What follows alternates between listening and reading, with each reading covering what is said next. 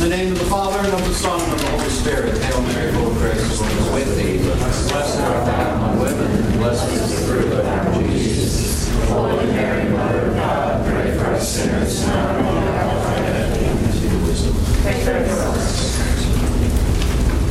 Hello. Bit of review. Last time, I stressed the distinction between the thing we're talking about and how we describe it. And I applied that distinction to the biblical text in Philippians 2, verses 6 and following. Let this mind be in you, which was also in Christ Jesus, who, though he was in the form of God, did not cling to being equal to God, but emptied himself and took on the form of a servant. Okay? And being found in the likeness of man, he became obedient unto death. You know, you all know the text. Now, the thing we're talking about in that passage is hello, the person, Jesus. And how we're describing him is, first of all, as being in the form of God, which means having the divine form or nature. And then we're describing him as um, taking on the form of servant, which is human nature. I also raised the last time the question of how to describe Jesus in what he is. Because it's twofold. The one answer was easy. He's a human being. That's a what. That's what something is. And that was what he was. Is not this the carpenter's son? Is not Mary his mother? Are not his brothers and sisters here with us? That description was easy. But that description wasn't enough. I talked about the miracles which he did, the displays of divine authority, as in the power to forgive sins, which is a divine prerogative, and the fascinating event at the Transfiguration when the human form seems to slip away and this underlying mystery shines out. Yes? Well, how to describe him as what he is in the other way? This answer was hard. It was correct to say he's God. But this answer had to be reconciled with monotheism. And I showed you last time the path that the apostles took in overcoming this difficulty. Okay. They could begin already with the prophecies in the Old Testament taking Proverbs 8, 22 and following as a prophecy, where wisdom speaks. And wisdom says, God set me up at the beginning of his ways before all ages.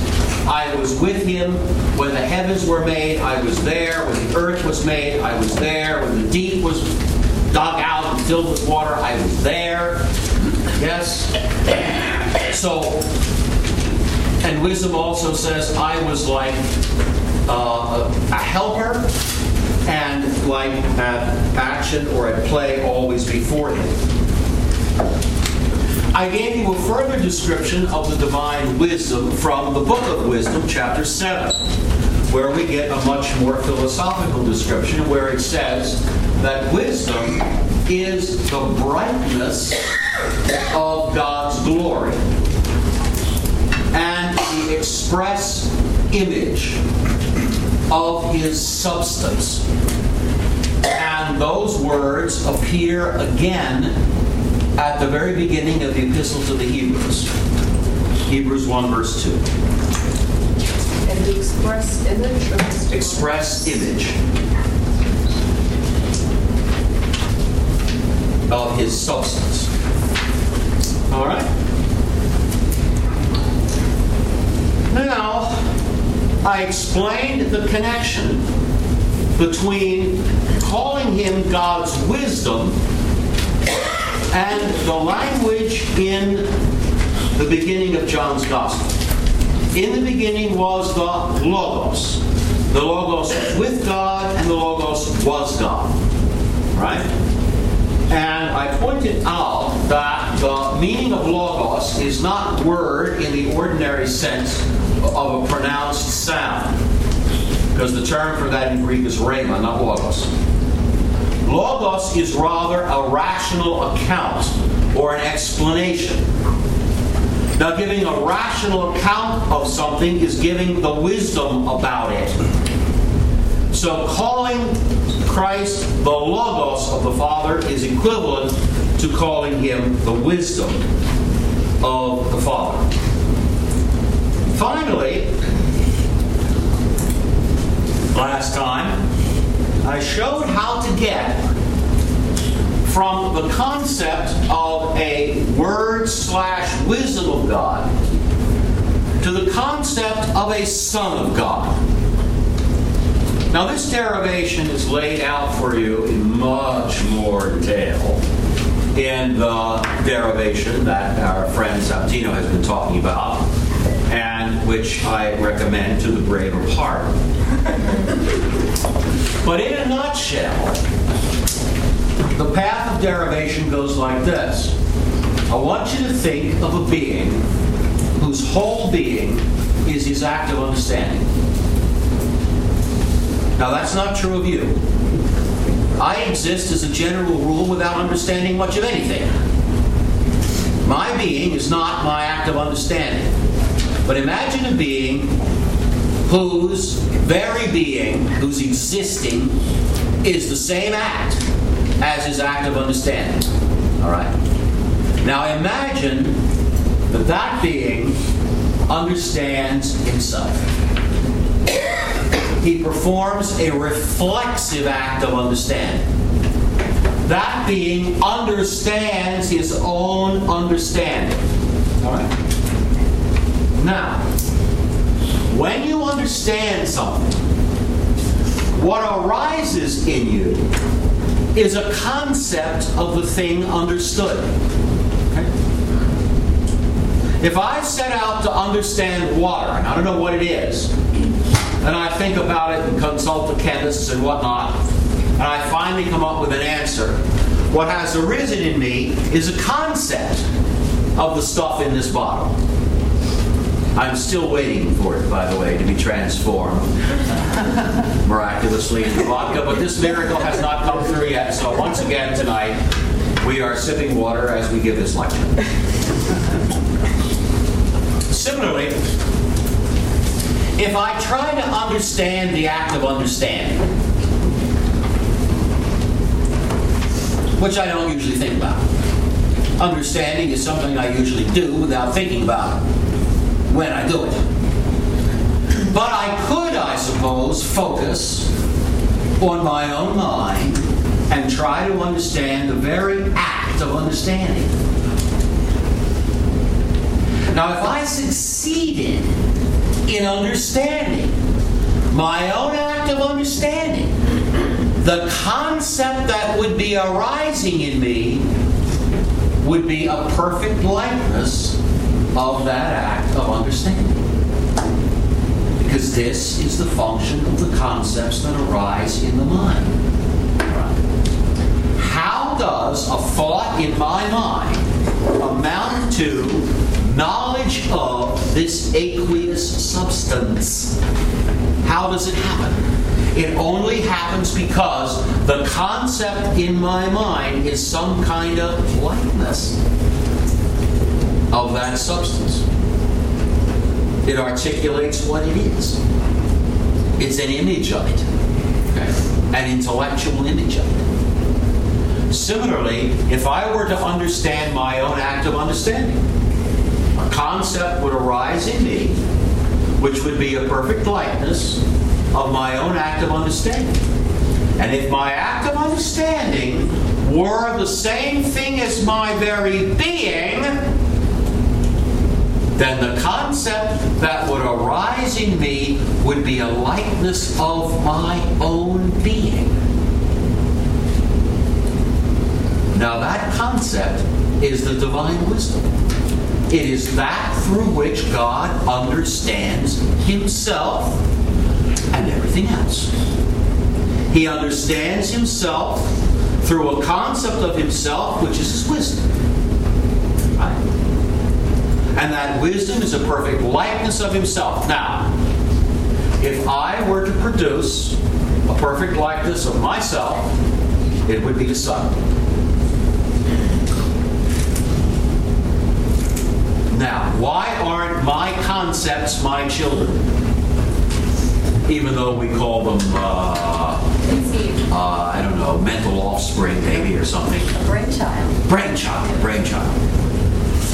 Why our concepts literally our children? Again, the answer is because our act of thinking or understanding is not the same as our act of being. Our thinking is accidental to us. Whether we're thinking about something is how we are at a given moment. It's changeable. What we are is something else. Yes. But if these two were to come together, if thinking of this or understanding this were identically my very being,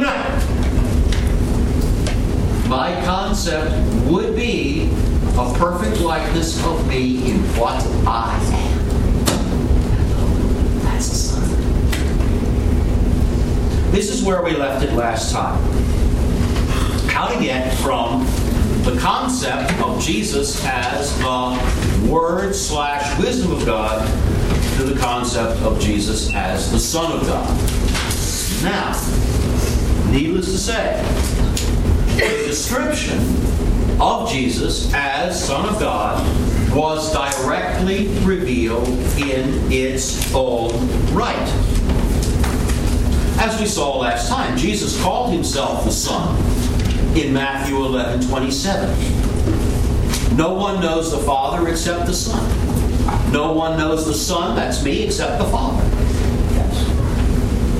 Likewise, in uh, St. Paul, you all remember Galatians chapter 2, verse 4. In the fullness of time, God sent forth what? His Son. Born of a woman. Born under the law. To redeem those who were under the law. In the fullness of time, God sent forth His Son. And already in the book of Acts, St. Paul in Acts 11 had preached Jesus as Son of God. So this title was revealed in its own right. And at the beginning of John's Gospel, in the prologue, we have it that no man has seen God at any time, but the only begotten Son who is in the bosom of the Father, he has revealed him. Yes? So, the concept of our Lord as Son was already in place. All that had to be done by the apostles was reconcile the revelation of Jesus as Word and wisdom with the revelation of Him as Son of God. Now you might think, wasn't that a kind of a, I don't know, wasn't that a kind of labor intensive way for the revealing God to go about things? Why didn't he just reveal Jesus as the Son and be done with it? The answer is because pagan mythology was full of divine children. And those mythologies gave the wrong impression altogether.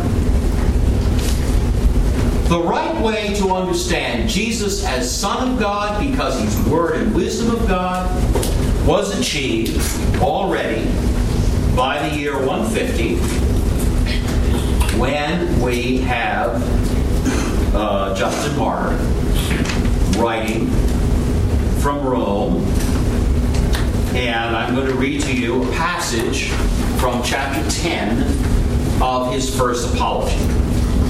Justin Martyr wrote two apologies and also a dialogue with a Jewish fellow named Tryphon. This is from the first apology, chapter 10. Listen to this. I have sufficiently proved, therefore, that we are not atheists. We who adore the God without beginning, eternal, invisible, invulnerable, incomprehensible, uncontainable, who can be reached only by intelligence and by reason who is surrounded by an indescribable light, beauty, spirit, and power, who has made, who has created, who governs the universe through his word. Dot, dot, dot. We also admit the Son of God. And don't tell me that it's ridiculous that God should have a son. For we do not conceive God the Father and God the Son after the fashion of the poets.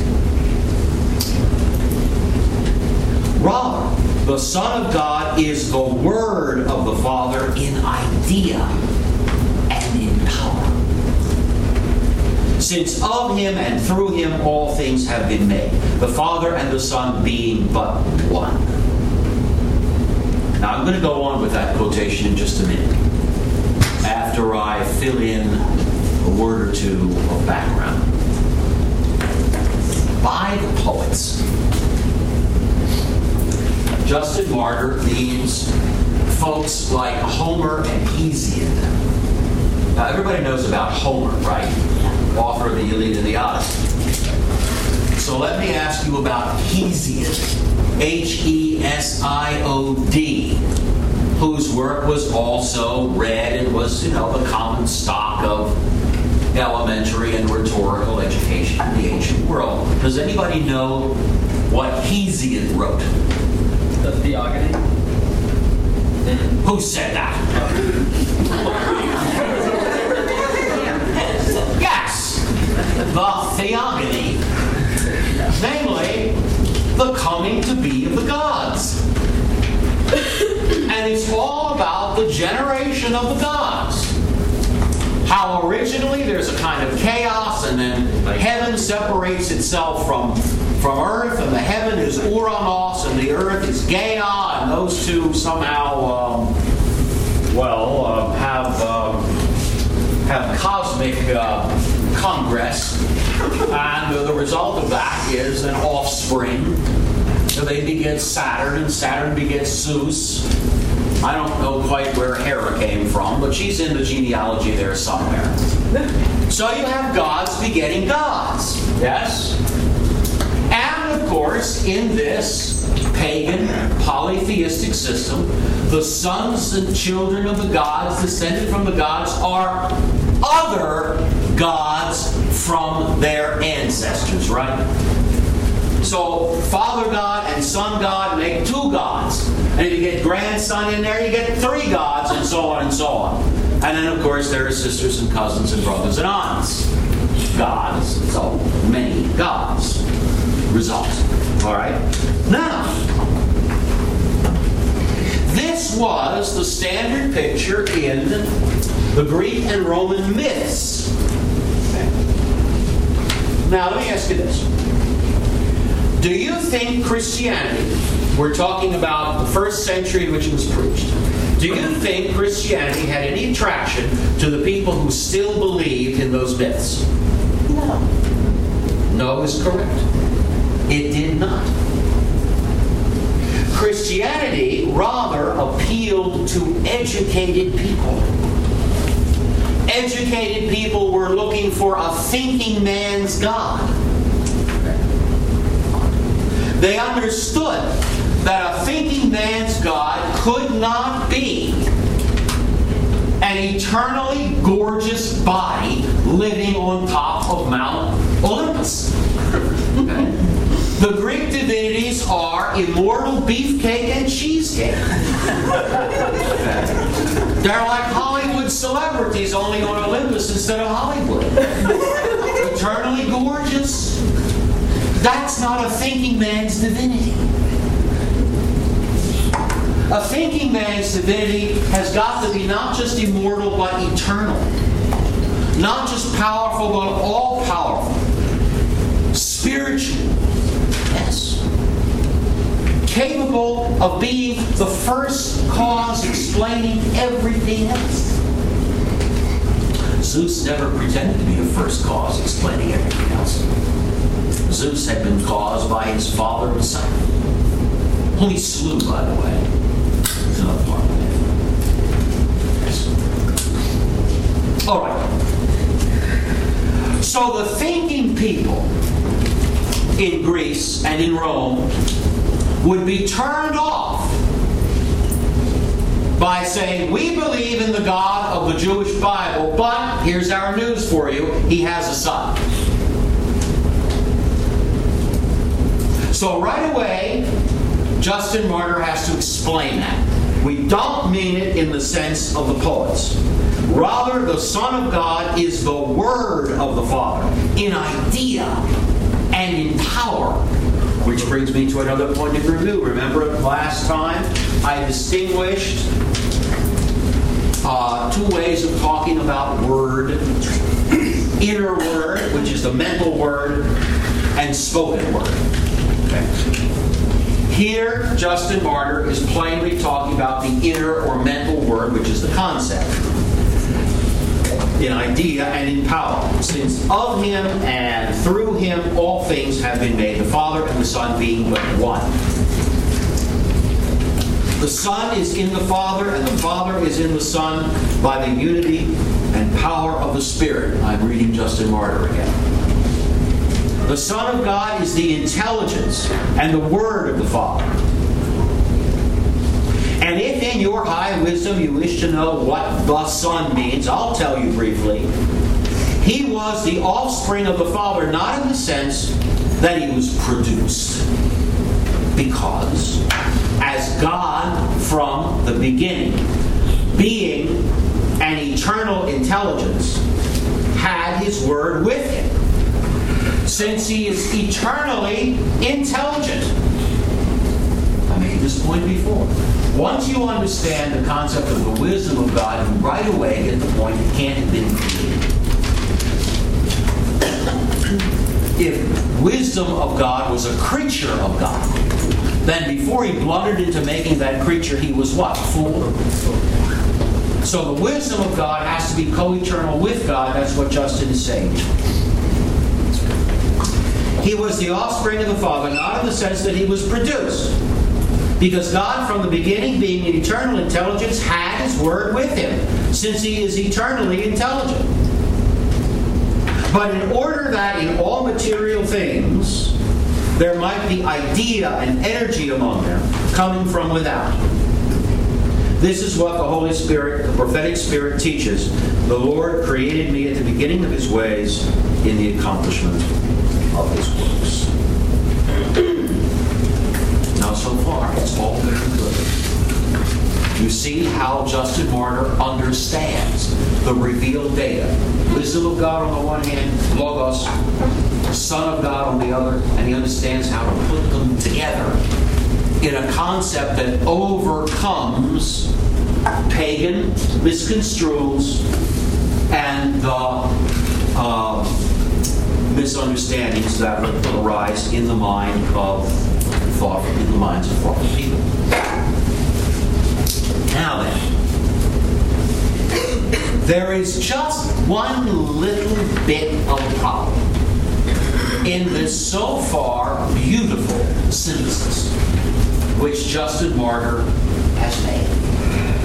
I haven't read it yet. So don't try to reflect back on what I read to you. Everything I read to you is fine so far. But coming up, there's a problem. Here it is.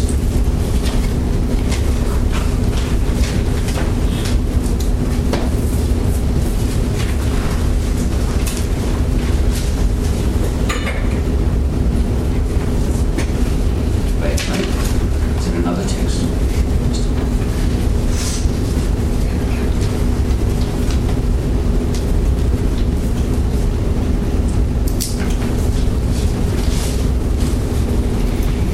This is from the Second Apology, chapter 6. Justin said, His Son, who alone is properly to be called Son, comma, the Word who, before all creatures, was with him, and was begotten when, at the beginning, the Father made and ordained all things. Oh, wait a minute.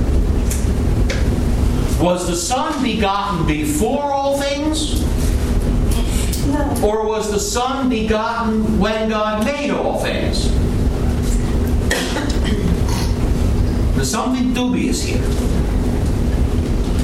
And the right way to understand it is this Justin Martyr has in mind that distinction between word in the sense of the inner word and word of the, in the sense of the spoken word. Right? From all eternity, the Logos has been with the Father as his inner word and is of the very substance of the Father. Yes? But at creation, what does the Father do? He speaks the word. God spoke, let there be light, and there was light.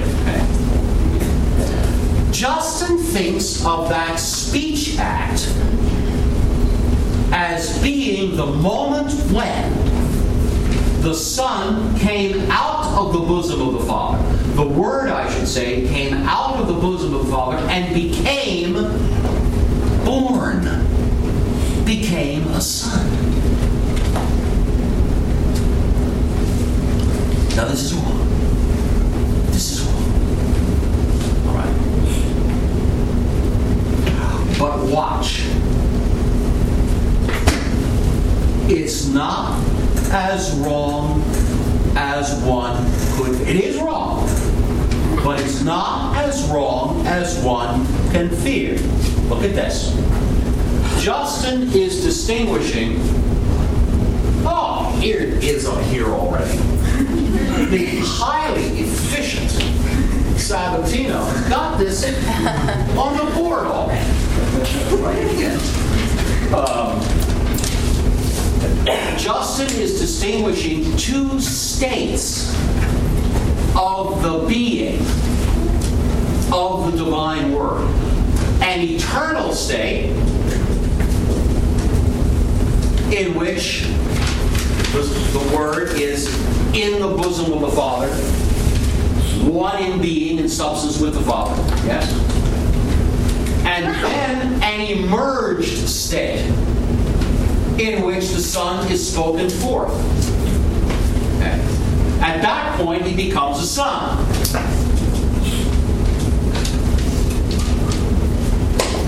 Justin identifies the birth of the Son with the utterance of the Word. The Word has been forever in God's mind. But at a certain point, he's spoken forth, and once spoken forth, he becomes God's Son. Now, let's make sure we all know that this is wrong. This is bad theology. But let's not blame Justin too much. After all, he was writing in 150 AD, and you have better than a thousand years of theology on him. Which, he was never, you know, Justin Martyr was a private teacher. He wasn't an official catechist of the Diocese of Rome. He wasn't a bishop. He wasn't even a priest. Private expert. You know, you hire some guy who hangs out a shingle as a theologian and he comes and gives you a lecture, you don't know what you're going to get. Ditto for you. As a teacher of mine once said, never believe theologians. believe the church, never believe theologians. Well, anyway, in this case, Justin Martyr was making a mistake. We know that the Word is every bit as eternal as Son as he is as Word. We know that his generation or begetting from the Father is his eternal conception as the inner word. But Justin hadn't thought that through. So he thought that the word, although already existing, became a son at the moment he was spoken. Now, the speaking is prior to creation. Because the speaking brings creation into being. And all time is inside creation. So he can say that the Son is before all time. The Word is Son before all time. He's Son from the beginning. before time. But coinciding with creation. That's when he spoke. All right? Now, this idea that we should identify the eternal Son and Word of God with the speech act at creation has completely gone out of our theology. If I hadn't brought it up tonight, would you have ever thought of it? I hope not. not many people would think of that anymore. All right? But remember, back in these early days, everything that you could get out of the scriptures from any part of the scriptures was up in the air and being discussed. And this was one way to put the data together. It's not a way which we would now accept. But it was a way that made sense to Justin Martyr and to a great many other people, by the way, in this period. Do you mind if I shed this layer of my uh, apparel here?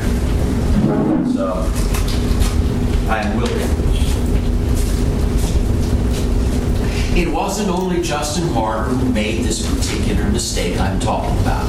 You can find the same idea in Tertullian. You can find it in other apostolic fathers.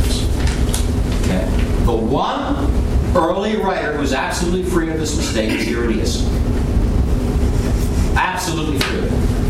And then in the next century, uh, our friends in uh, Alexandria are free of it. Well, nevertheless, a lot of people had made this mistake. And once it was made, there was bound to be a certain amount of trouble. now, I need to tell you about a heresy which arose about a hundred years after the time of Justin Martyr. This is the heresy of a chap named Paul of Samosata.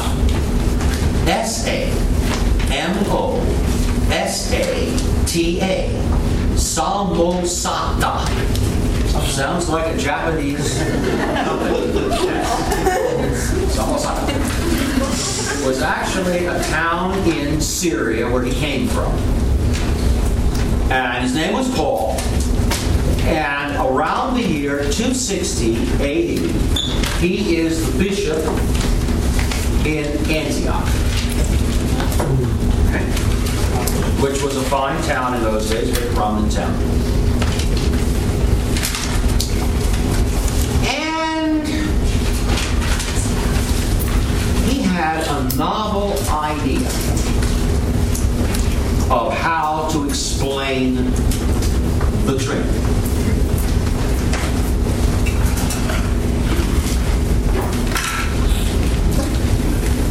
He says, look, when it comes to talking about God, there is just the Father.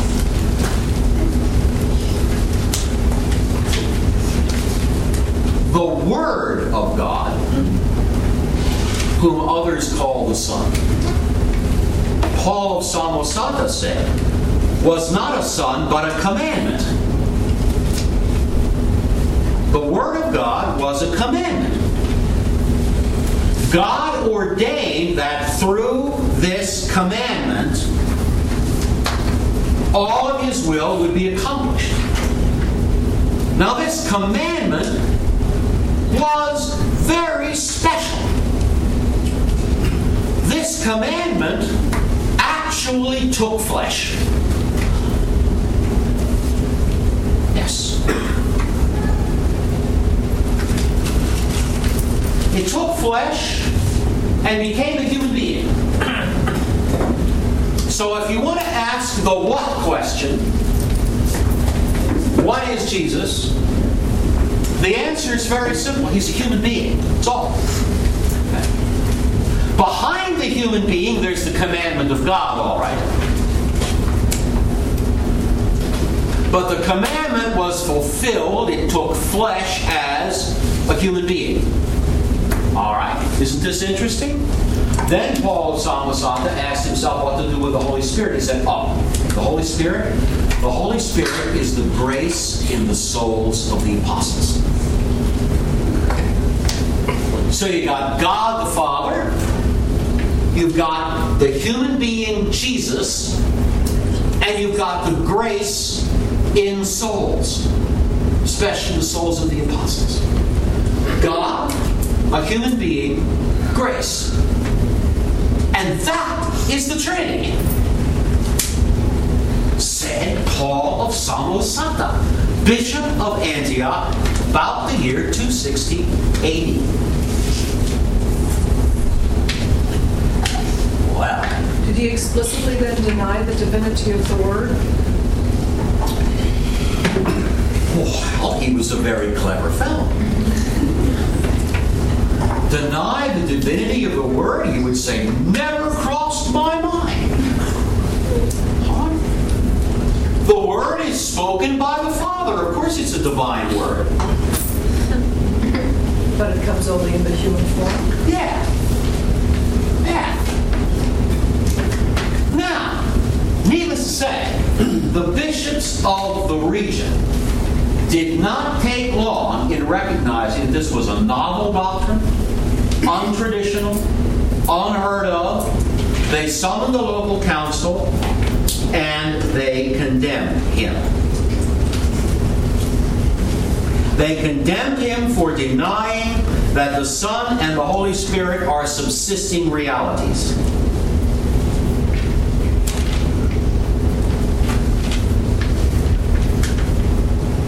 Now,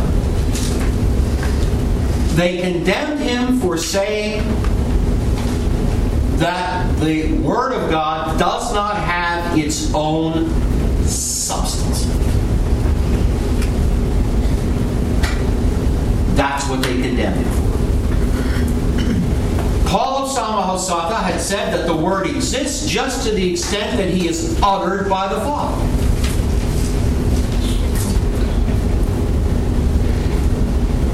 But now, let's get to the bottom of Paul of Samosata's mistake. How did he understand the talk of the Word of God? Answer He said that the Word is not a substance but a speech act. a speech act of God.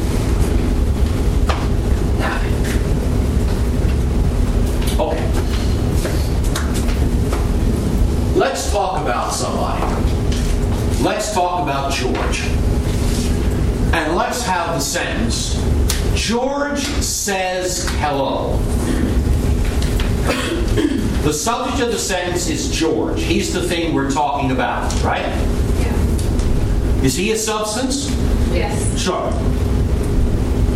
Now, what about his act of saying hello? Is that a substance? No, it's accidental to it. Yes. We would call it an action. And the philosophers would say that our actions are, for the most part at any rate, accidental to us. Anyway, an action isn't a substance. Okay. Now do you see what Paul of Samosata meant by saying the Word of God is not a substance? He's just a speech action. All right? He was taking the word exclusively as spoken.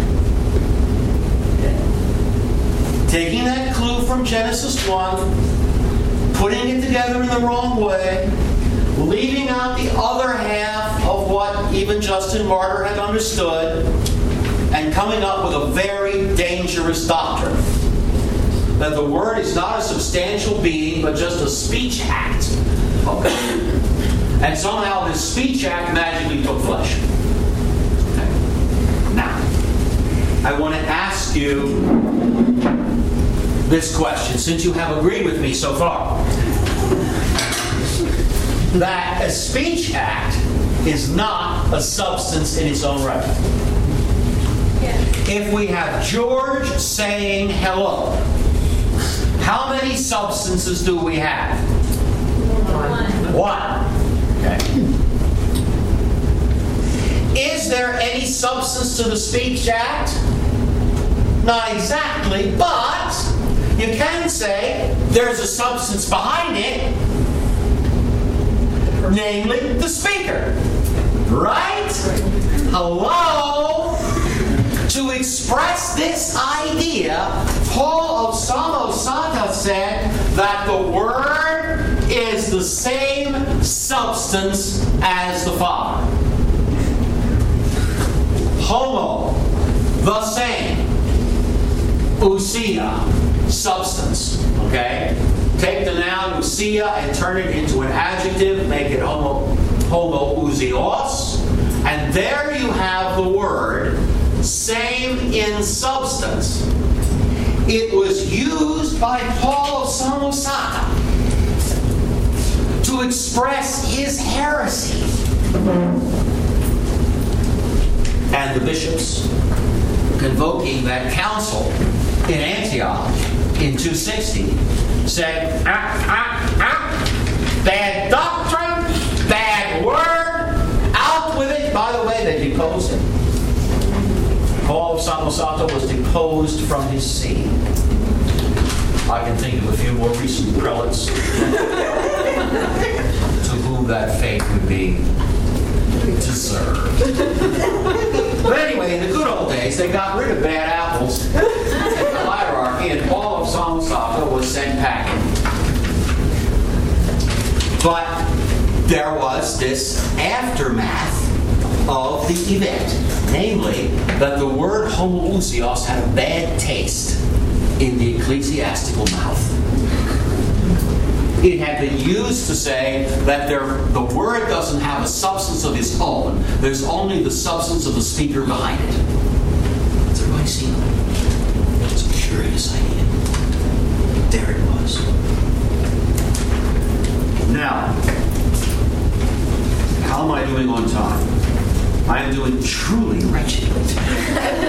We didn't start You till just have to 10 add two more sessions. We started at 7:40, Dr. Martin. It should go to 7:40. Or is that 8:40? Yeah, oh, all right. Still, time will not permit me to talk about the two important heresies that intervened between the time of Paul of Samosata out there in Antioch and the time of Arius. I'm going to mention them and then I'm going to read to you a wonderful document that shows how they were overcome. The two heresies that intervened were adoptionism and Sabellianism. Adoptionism was the heresy that Jesus was originally just a human being. Okay? Somehow, because he behaved himself, because he kept God's commandments, he was promoted. promoted to divine status. That's adoptionism. It was a heresy that didn't stand a chance. It was very easily and very quickly condemned. The heresy of Sabellius, on the other hand, was difficult. I better put Is that that a word up name here. or also? Well, he's a man. That was the name. S A B E L L I U S. And his heresy has several names, one of which is Sabellianism. Okay? And it brought up in a very sharp way uh, what you are probably, what you probably have in the back of your minds is a problem well, as well. Sabellius said, look, either there's one God or confounded there are three. Now there's supposed to be exactly one God. Fine. Then don't tell me that the Father is God, the Son is God, the Holy Spirit is God, and that the Father is not the Son, and that the Son is not the Holy Spirit, says Sabellius. Don't tell me that. If they're all three God and all three are God, and the one is not the other, then there are three gods. That's tritheism, said Sabellius.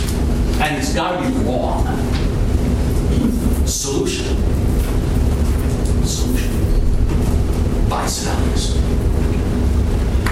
Father, Son, and Holy Spirit are three names for the same thing. three names for the same thing. Okay. When we describe that one thing as it was from eternity, we call it the Father.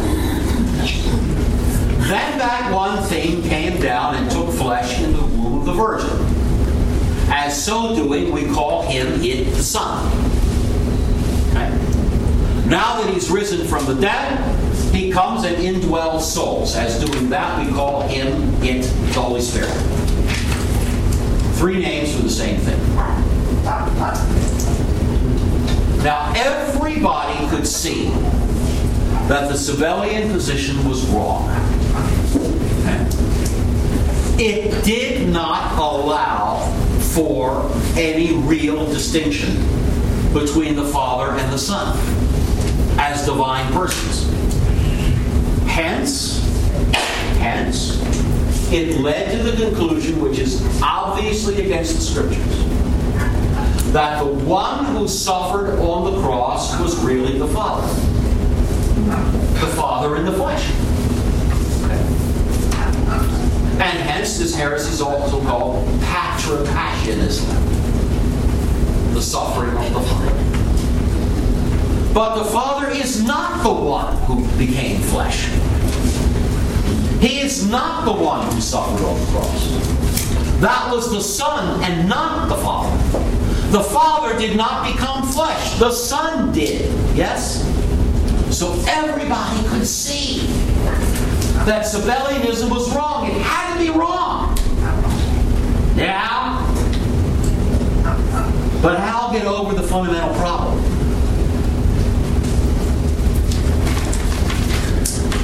How preserve monotheism without turning Father, Son, and Holy Spirit into three names for the same thing? How do you do that? Okay? Now, I can't give you the full answer tonight. Because it's not relevant to my topic, but I can give a suggestion. Okay? And then we're going to move on to Arius and to uh, the Council of Nicaea, which I'm supposed to get to.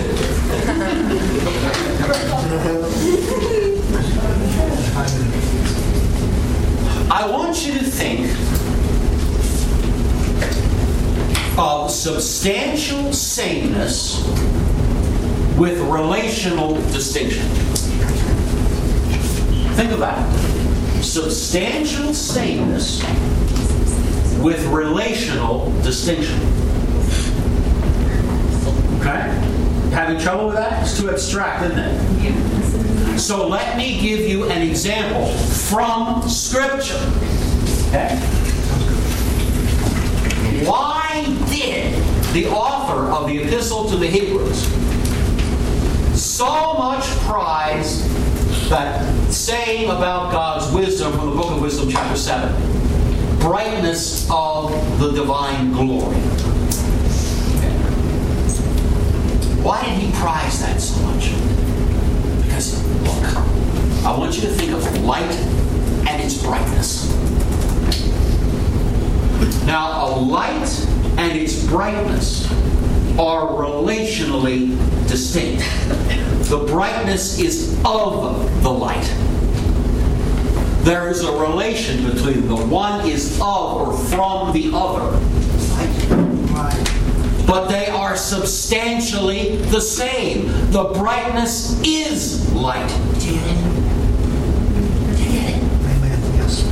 That's why in the creed to this day it says lumen de lumine, light from light. Light from light is relationally distinct but the same in substance.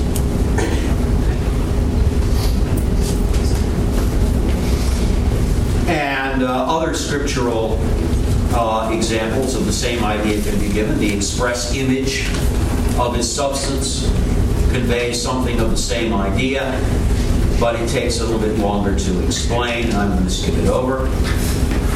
I'm going to come to the end of this section before I get to Arius himself and read you a creed which was written after the Sabellian heresy was overcome. This creed dates to around 295 AD. It is from the pen of St. Gregory the Wonder Worker, St. Gregory Thaumaturgos, who was a bishop in Asia Minor.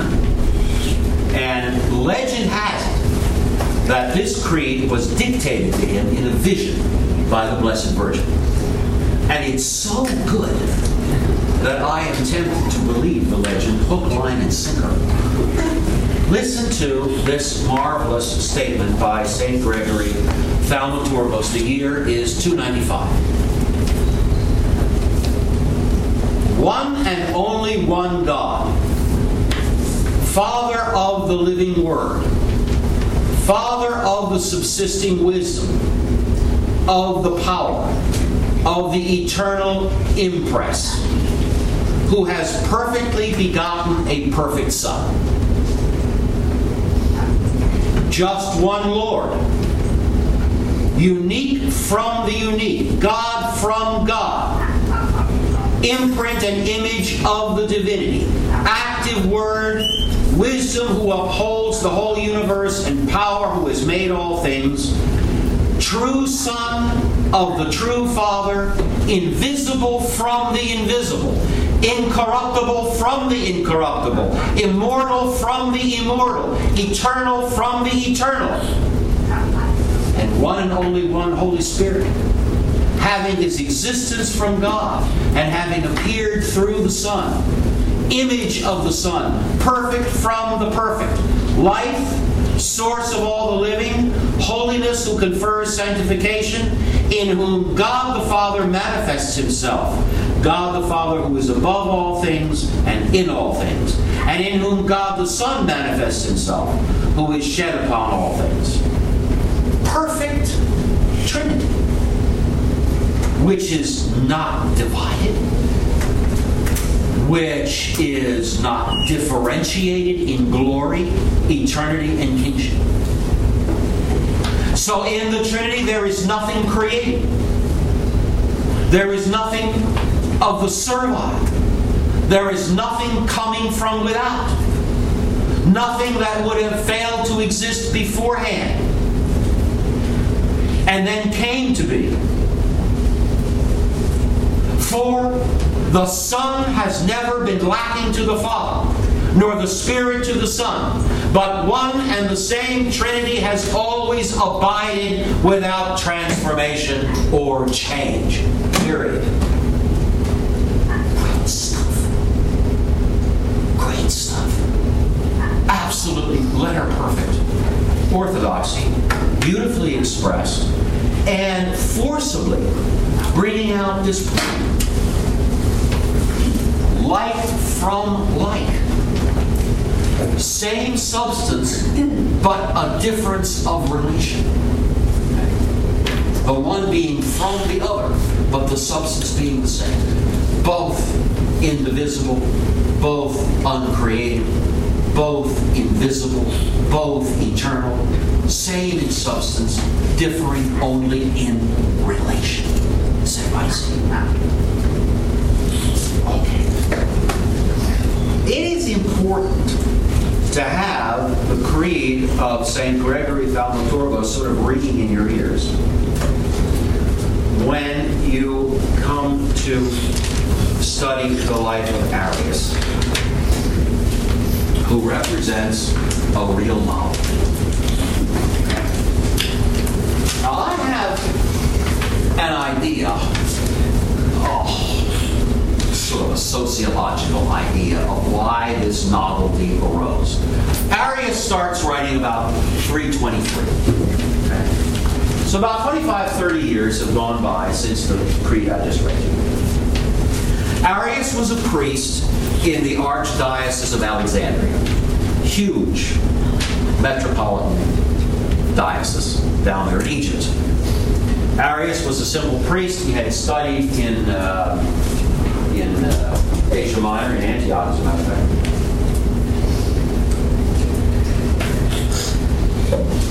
And he begins to write at the, at the point when a huge change has been made in the fortunes of the church. Okay? That huge change is the conversion of the emperor, Constantine.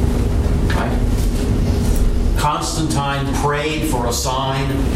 Constantine was hoping to win the battle against his rivals, fought the battle of the Milvian Bridge outside of Rome.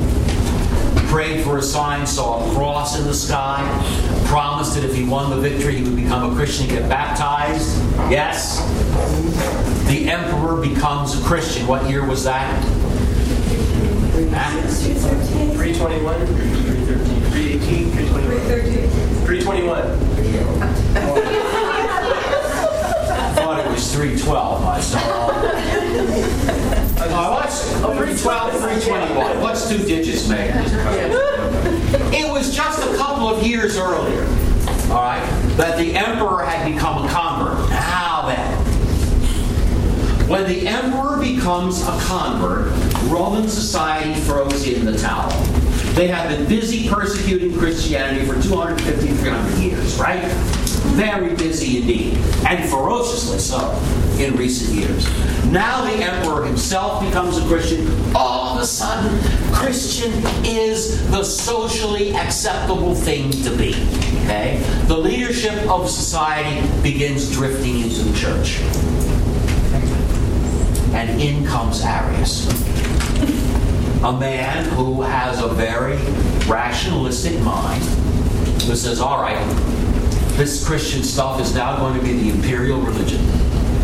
Let's look at this stuff and straighten it out. Okay. And he sees the problem that Sabellius saw. Ah, yeah, you're supposed to believe in one God, but you got a Father God, a Son God, a Holy Spirit God that's supposed to be distinct. Ay, what a mess. So says Arius, look, I'm going to straighten this out. According to Arius, God alone is unbegotten, eternal, without origin, truly God. This absolute God cannot communicate his being. He cannot communicate his substance. Because a communication of divine substance would have to take place by division.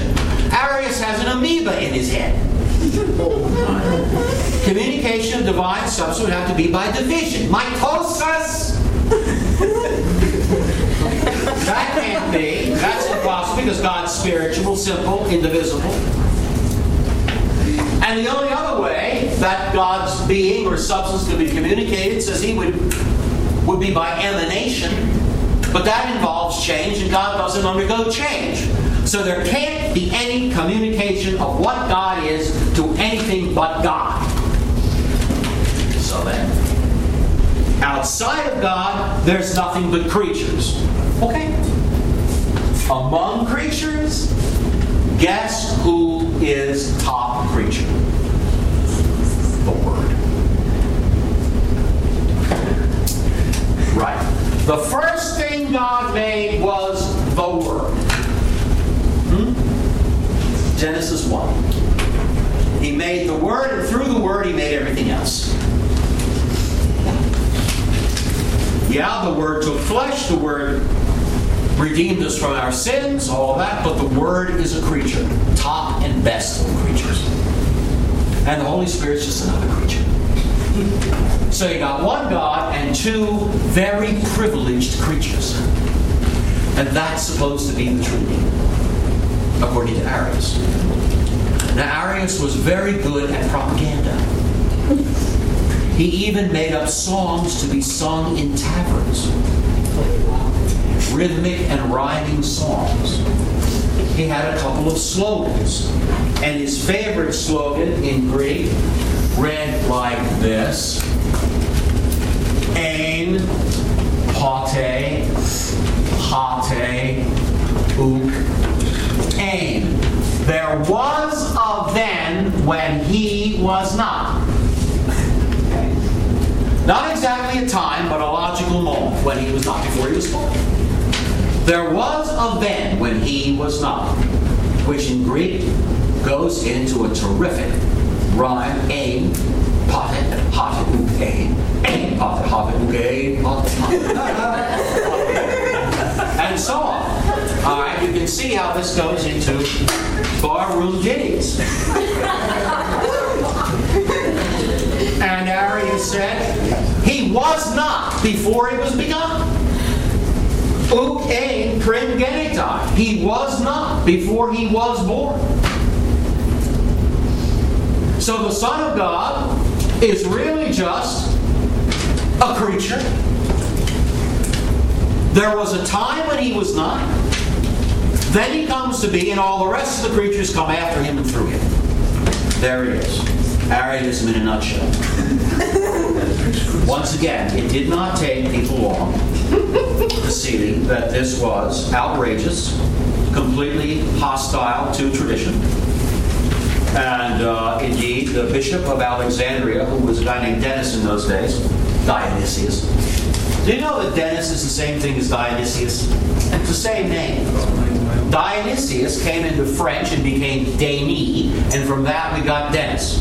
So think of Dionysius the Menace. Anyway, this was a good Dionysius at uh, Alexandria. Quickly condemned Arius and sacked him from the priesthood and so on. Uh, but uh, Arius had supporters. Okay. Um, as I said, Arius was very clever.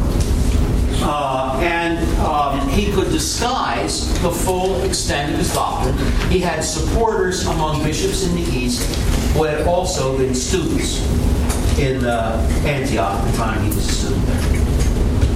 And so he had supporters, and there was there was trouble. And the Emperor Constantine said, "Let's get this settled." He opened the imperial pocketbook to pay for all the bishops to come to a single place, Nicaea, and have a grand universal meeting there. That was the first ecumenical council. Okay. Before that, there had been no such thing as an imperial subsidy for bishops to travel. So you had local synods, but no worldwide synod. Okay. Well, the bishops all came to Nicaea, and if it was simply a question of condemning Arius, the, the council would have been over in a day. That wasn't the hard part. The hard part was to figure out what to say positively.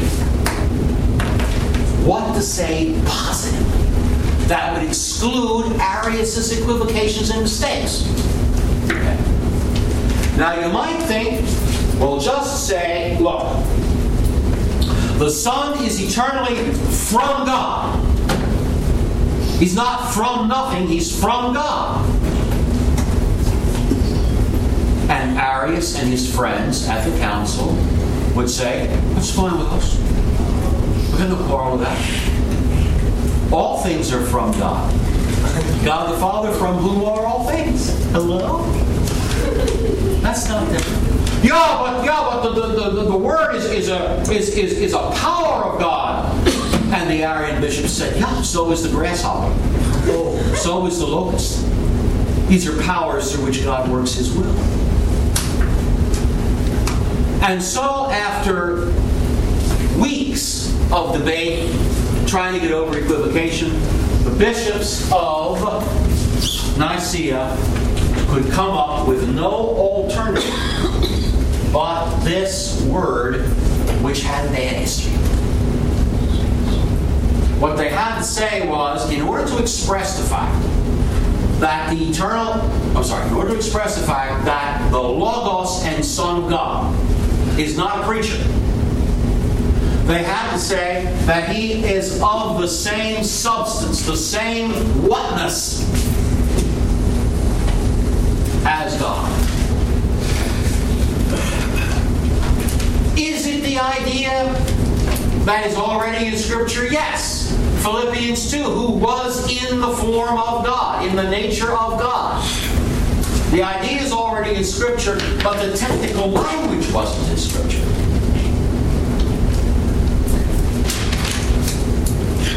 So bringing it in represents an important step. To head off heresies, you somehow, you sometimes have to bring in new vocabulary that succeeds in being clear when all of the old vocabulary has been compromised by the cleverness of heretics. This word, Arius and friends couldn't figure out how to compromise.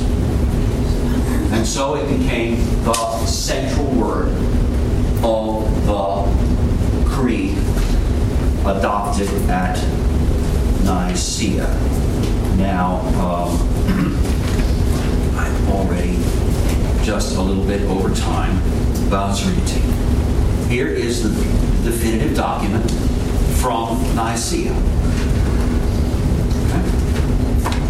We believe in one God, the Father Almighty, maker of all things visible and invisible and in one Lord Jesus Christ, the Son of God, begotten of the Father, only begotten from the substance of the Father, God from God, light from light, true God from true God, begotten, not made. One in substance, homoousios, with the Father, through whom all things were made, both in heaven and on earth who for us men, for our salvation, came down and took flesh and became man. He suffered and rose again on the third day and ascended into heaven and will come to judge the living and the dead. And we believe in the Holy Spirit. That's it. That's the Nicene Creed. Clearly, it's not the one we say in church. What we say in church is Constantinopolitan Creed. We'll get to that council soon. but the Council of Nicaea knew how to give the emperor his money's worth. When you come together as an ecumenical council, you just you don't just make positive statements. What all we believe. You also anathematize. Ecumenical councils that don't anathematize have not paid for their airfare. I'll say no more. But here's what um, the Council of Nicaea said at the end of what I just read Those who say there was a then when he was not, and who say before he was born he didn't exist, and that he came to be after not being, or who say that he's of another substance, hypostasis or ousia, those who say that he's created or changeable or alterable, those who say these, the Son of God is any of these things, them the Catholic Church anathematizes. There he is. Okay. The Emperor got his money's worth out of the Council of Nicaea. Thank you all very much. When we meet again, we're into the Council of Ephesus. Yes, ma'am. Did you just say the year and where exactly Nicaea? is? The year was 325. And Nicaea is not on the map. Just off the map. It's, it's, it's, it's over here. Okay, right, sitting right here at the mouth of the Black Sea is Constantinople. And Nicaea is in what's today Turkey, just a little bit south and east. I'm sorry, south and west of Constantinople. Where Antioch? Where in the map is Antioch? Antioch. Now that is on the map. All right. Here's Turkey, bottom of Turkey, and here is the pink part is Syria, and Antioch is right on Syria's Mediterranean coast. Okay, it was a port city in those days. It's not anymore. The land has risen, still in, but it was a very important port, port city on the coast of modern Syria. Thank you, Dr. All right.